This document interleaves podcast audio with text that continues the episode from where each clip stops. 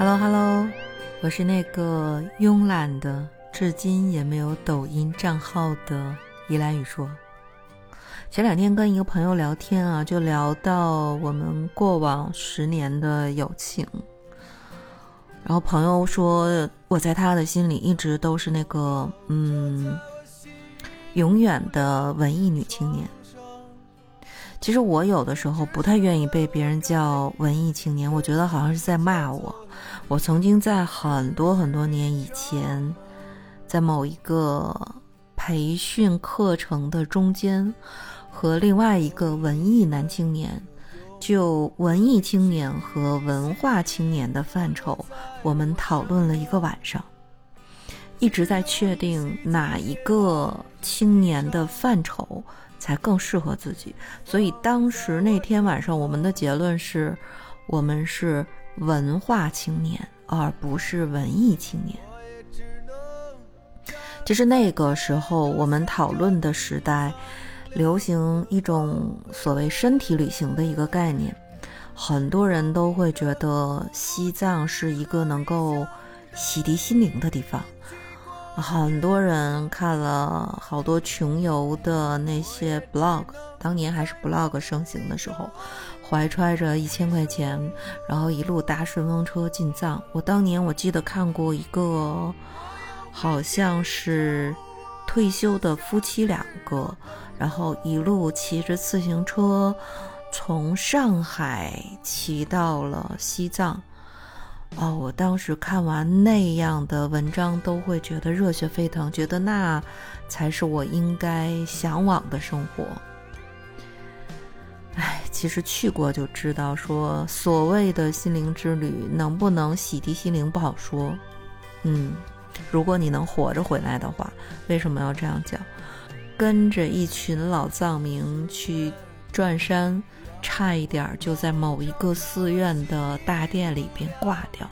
如果你有那样的一个经历，如果你真的就是被三颗速效救心丸救醒的那个人，你一定会知道，说我为什么会说这样的一句话。那实际上，嗯，所谓的心灵之旅，付出那种额外的代价也是很常见的事情。我们也不是没有见过，网上有很多人跑到阿里的无人区，最后尸骨无存。当然啊，我觉得那个时候，其实所谓的洗涤心灵的这些人，大部分其实也就是在朋友圈里晒一下他的旅行的图片、视频，然后获得很多人的赞叹，或者是呢，在某一次饭桌。酒醉之后说一段别人都没有的经历，就是我觉得很多人是打着向往洗涤心灵的纯净之地的那样的一个旅行，期待的是在旅途过程当中能够遇场不期而遇的艳遇，也就如此而已。其实那个时候我们更向往的是一种小众的生活方式，而不是看起来这样的一次心灵之旅。当然，我觉得时代在变化，可能很小众的这种生活方式，已经不再是去到西藏这样的一个旅途，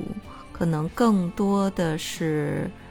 嗯，取而代之的更多元化的一种生活的方式。其实现在看起来。很多被热捧的演出市场，就跟当年的西藏之旅一样，好像是所有年轻人网红的打卡圣地。就像当年很多很多人其实对要去西藏干什么，其实也是语焉不详的。那现在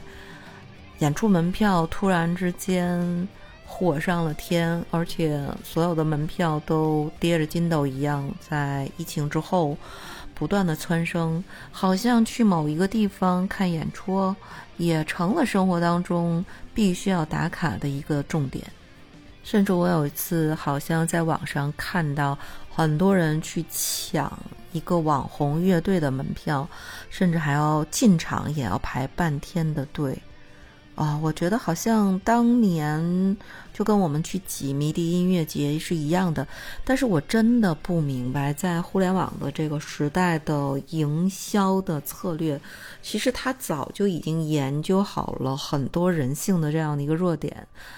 你看音乐节的门票。啊，水涨船高是吧？动不动就提到了说某一个乐队到了有生之年，或者是你看了某个乐队，你就能够睡到心上人，就跟我们当年去西藏，呃，有一场不期而遇的艳遇是一样的一个概念。所以，哎，风水轮流转，可能十年之后这样的一个天道好轮回，其实内核都是一样的。似乎你走到了那样的一个心灵之旅，似乎你参加了某一个演出，你好像就真的是那个追逐潮流的追风少年。行行行行行行，其实就是一个演出而已啊，乐队没有那么重要，嗯，你也没有你想象那样的一个重要。但是呢，不能免俗的是，对一个想在北京追求打卡网红地点的人来讲。那我还是要俗气的给大家介绍一下北京到底有哪些小众的剧场，这样让你带朋友约会的时候、带妹子约会的时候显得更加有逼格。那其实首先要给大家介绍的是国家大剧院的小剧场。其实像国家大剧院这种级别的综合性的剧院，很多人都知道它的歌剧厅。音乐厅、戏剧厅，但是呢，它里边还有一个小剧场。这小剧场可以做小型的室内乐的演奏会，包括独奏、独唱的这种演唱会，呃，小话剧、小歌剧啊，我还看过一次昆曲。嗯，因为它小剧场嘛，观众席也就不到五百个。而且呢，设备体验都非常非常的高级。那在这样高级的地方去看这种小剧场，票价相对外边的小剧场，我觉得还是非常非常的有竞争力的。而且最重要的，能进入到国家大剧院小剧场演出的曲目，它的品质都是非常非常有保证的。所以呢，这是我第一个要推荐的国家大剧院的小剧场。第二个，其实。哎，所有人都知道嘛，仁义的实验剧场，嗯，或者叫仁义的小剧场。其实说到这个仁义小剧场啊，这是所有文学青年、文艺青年、文化青年心中的神圣之地啊。嗯，其实它也是仁义下边的一个小剧场。前些天。仁义刚刚庆祝了他的七十华诞，所以在今年的九月份的时候，仁义小剧场也迎来了他的四十周年的生日。嗯，四十年前林兆华导演导演的小剧场《绝对信号》是首映，所以这一部非常非常有探索精神的作品，引发了中国戏剧的一个重大的变革。当年，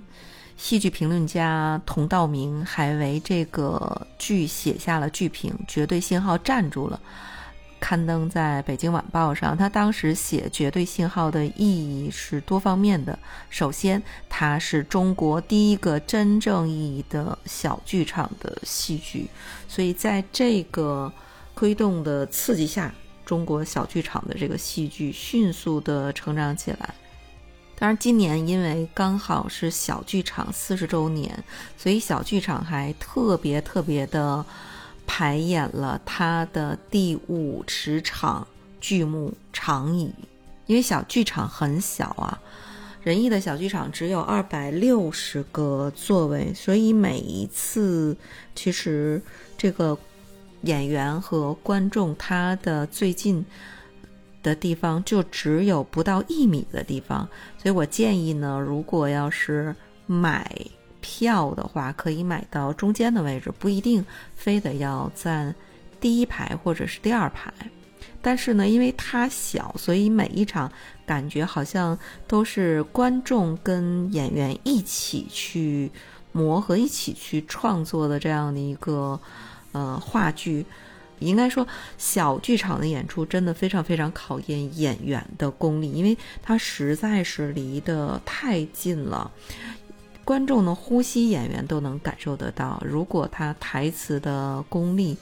啊，或者是舞台表演的技巧稍微稍微有一点点弱，那整场的这样的一个剧目都会因为演员的失误而，嗯，你知道的。你看现在活跃在舞台上很当红的这些老戏骨，什么何冰啊、宋丹丹、冯远征、濮存昕、杨立新、倪大红、韩童生，包括袁泉、任素汐，这些都是话剧舞台上锤炼出来的实力派演技的演员呀。那么第三个想给大家推荐的就是鼓楼西剧场。嗯，这是一个藏在鼓楼西大街小八道弯胡同里边的，嗯，交通也还算方便，地铁出来溜达一会儿就到了。嗯，它其实是北京民营小剧场的一个非常非常重要的代表。这个地方原来是全总文工团的一个排练厅，一三年的时候呢。当年从广州来北京的李阳朵，在朋友的介绍之下，嗯，做了一个承包，然后花重金做了一个全新的装修改造，还引进了书店和咖啡厅。所以你感觉走到这个剧场里边，咖啡厅、书店都是浑然一体的这样的一个小剧场，别的地方真的真的是看不到的。所以当时他。呃，非常轰动的一个开业大戏叫《枕头人》，然后到最后一系列的这种都是鼓楼西制作的戏剧，真的是帮他在北京市场上站稳了一个脚跟，也算是北京著名文艺地标的一个打卡地之一。那第四个呢？其实，哎，只要是介绍小剧场，就一定会知道那个打着孟京辉标签的蜂巢剧场。说到小剧场，也绝对是脱离不了孟京辉这三个字。打着孟京辉标签的蜂巢剧场，那是必须要去的。九九年的时候，他跟他的老婆廖一梅，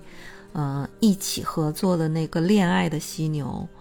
刚出场就连演了四十场，场场爆满，绝对是第一部国内的。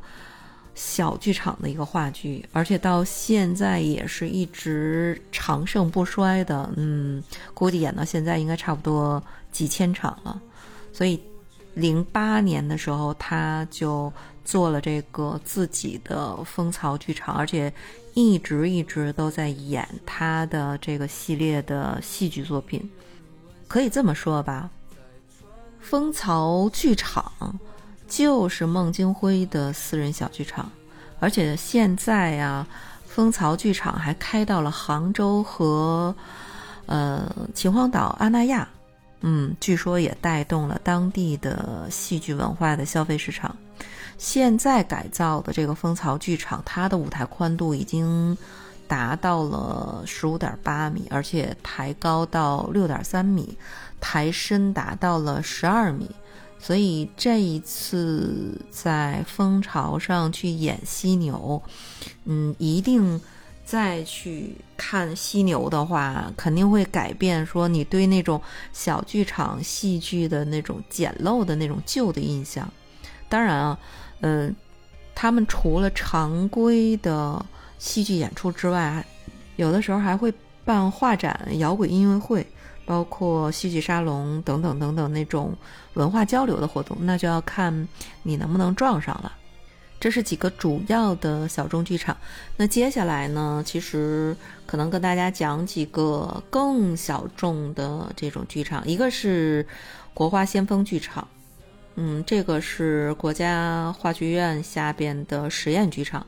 比较多的选择实验戏剧或者叫。先锋戏剧的是非常非常小众的，但是质量一般情况下还是比较有保证的，而且票价便宜，空间也小，体验好。嗯，就是一个问题，不按座号卖票。你要去的话呢，你得早早去排队才有好座位。嗯，东单地铁出来没几步，嗯，你就能找到这个国画的先锋剧场。那另外一个呢？嗯，国家话剧院的小剧场，它跟国家大剧院的小剧场是一样的，都属于配备在嗯，大的这个话剧院下边的这样的一个剧场，而且呢，所有演出的这个剧目的质量都非常的高。但是啊，就是这个小剧场冬天会比较冷，因为那个门对着户外，而且很大，所以保温情况一般。要是去的话，你得嗯多穿件羽绒服。但票价确实确实来讲，性价比非常非常的高。嗯，还有一个是繁星戏剧村。繁星戏剧村实际上是一个戏剧文化的产业园，它里边有五个风格各异的剧场，还有一个当代的艺术中心，差不多能容纳一千名观众吧。而且它每年演出的这个场次也非常非常的多，非常非常的密，也是一个小剧场的一个群落。嗯，主要是去演自己出品的戏，嗯，比较偏年轻化、偏言情类的会比较多一点。票价很便宜哦，戏的观看门槛很低，很大众化。据说有很多女生喜欢到这儿来看剧，交通很方便啊，地铁直达的。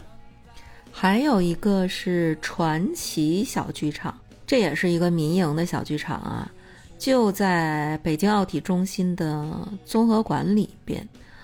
这个地理位置太好了，它周围的文化氛围也非常非常的好。当然，号称啊要打造成这个台北小巨蛋，嗯，不过目前看起来还没有达到这样的一个影响力和效果。给大家几个小贴士吧，这些小剧场啊，一定要去官网看消息。嗯，有的时候会有那种早鸟价，而且很多演出常年都会有啊。比如说我刚才提到的